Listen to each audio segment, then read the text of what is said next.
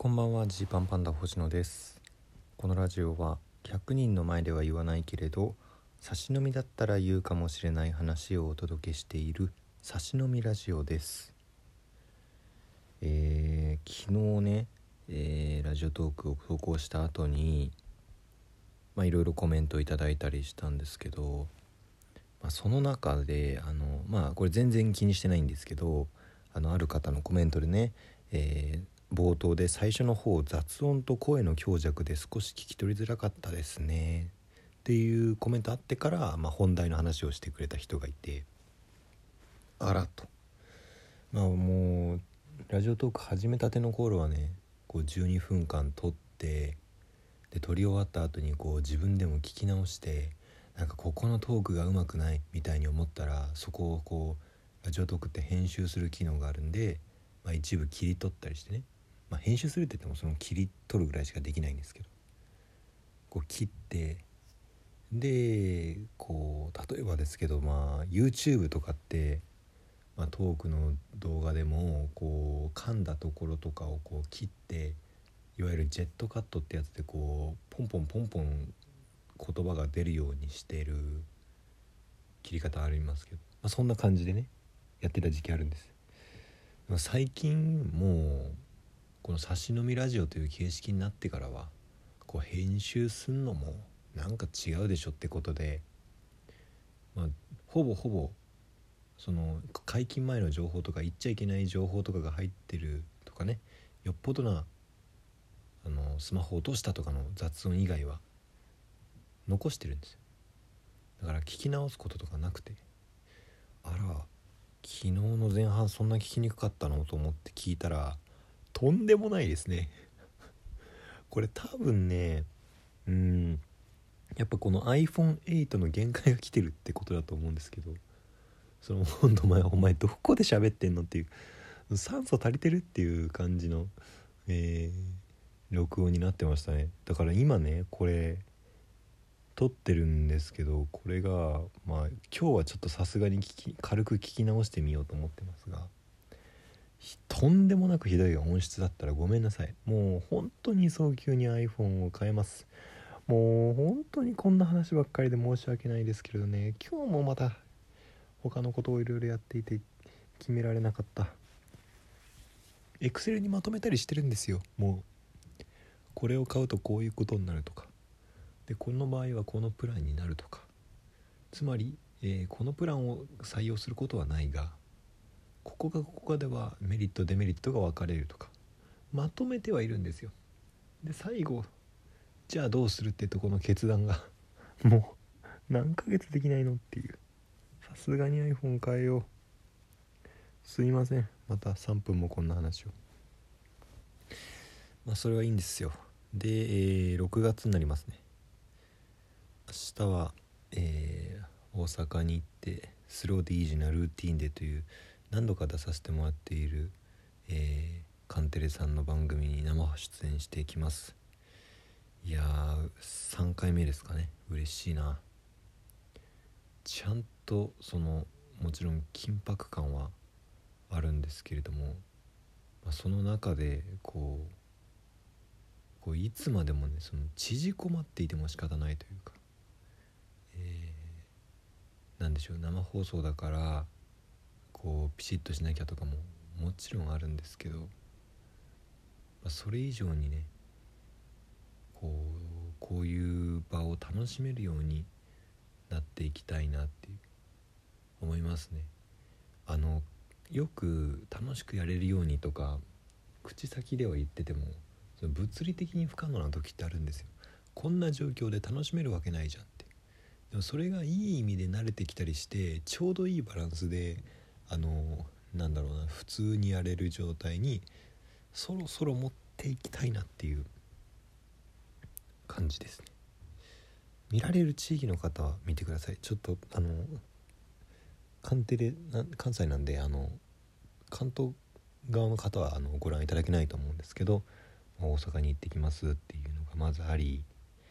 でねえー、6月3日に向けて今はね準備をしているんですよ。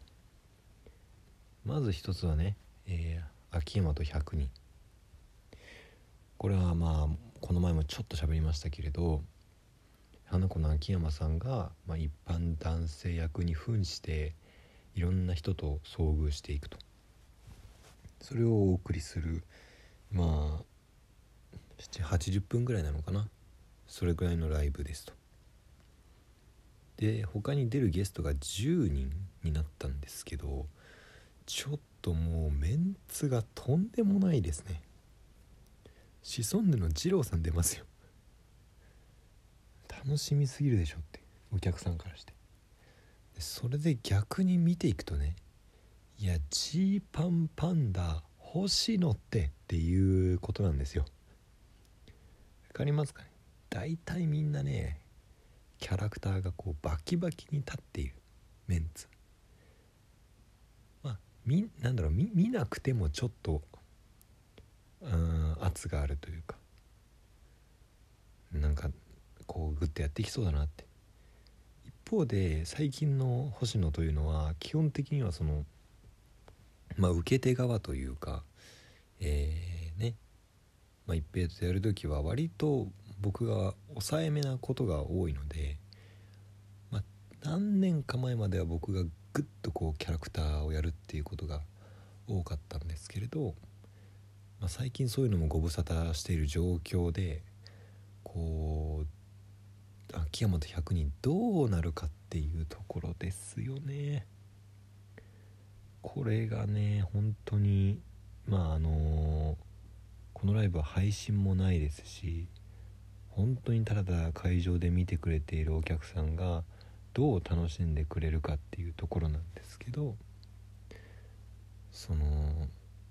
なんか力んでねこう見せ場作ろうとしてやるものでもないので僕はもう本当にただただ、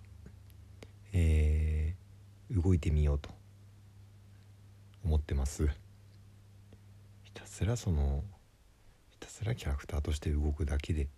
行ってみようというだけでございます。いらっしゃる方はね是非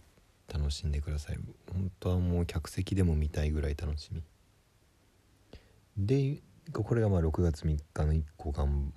頑張って準備するべきこと。そしてもう1個がねもともと出る予定だったまあコント制作所っていうライブが毎月出てるライブがありまして今回はね僕星野が先にこの秋山と100人のライブが決まってたので出演できないですということになったんですけれどここでねふと思うわけですよ。まあ、何ヶ月か前も一平がちょっと体調を崩してコント制作所お休みした時があるんですけど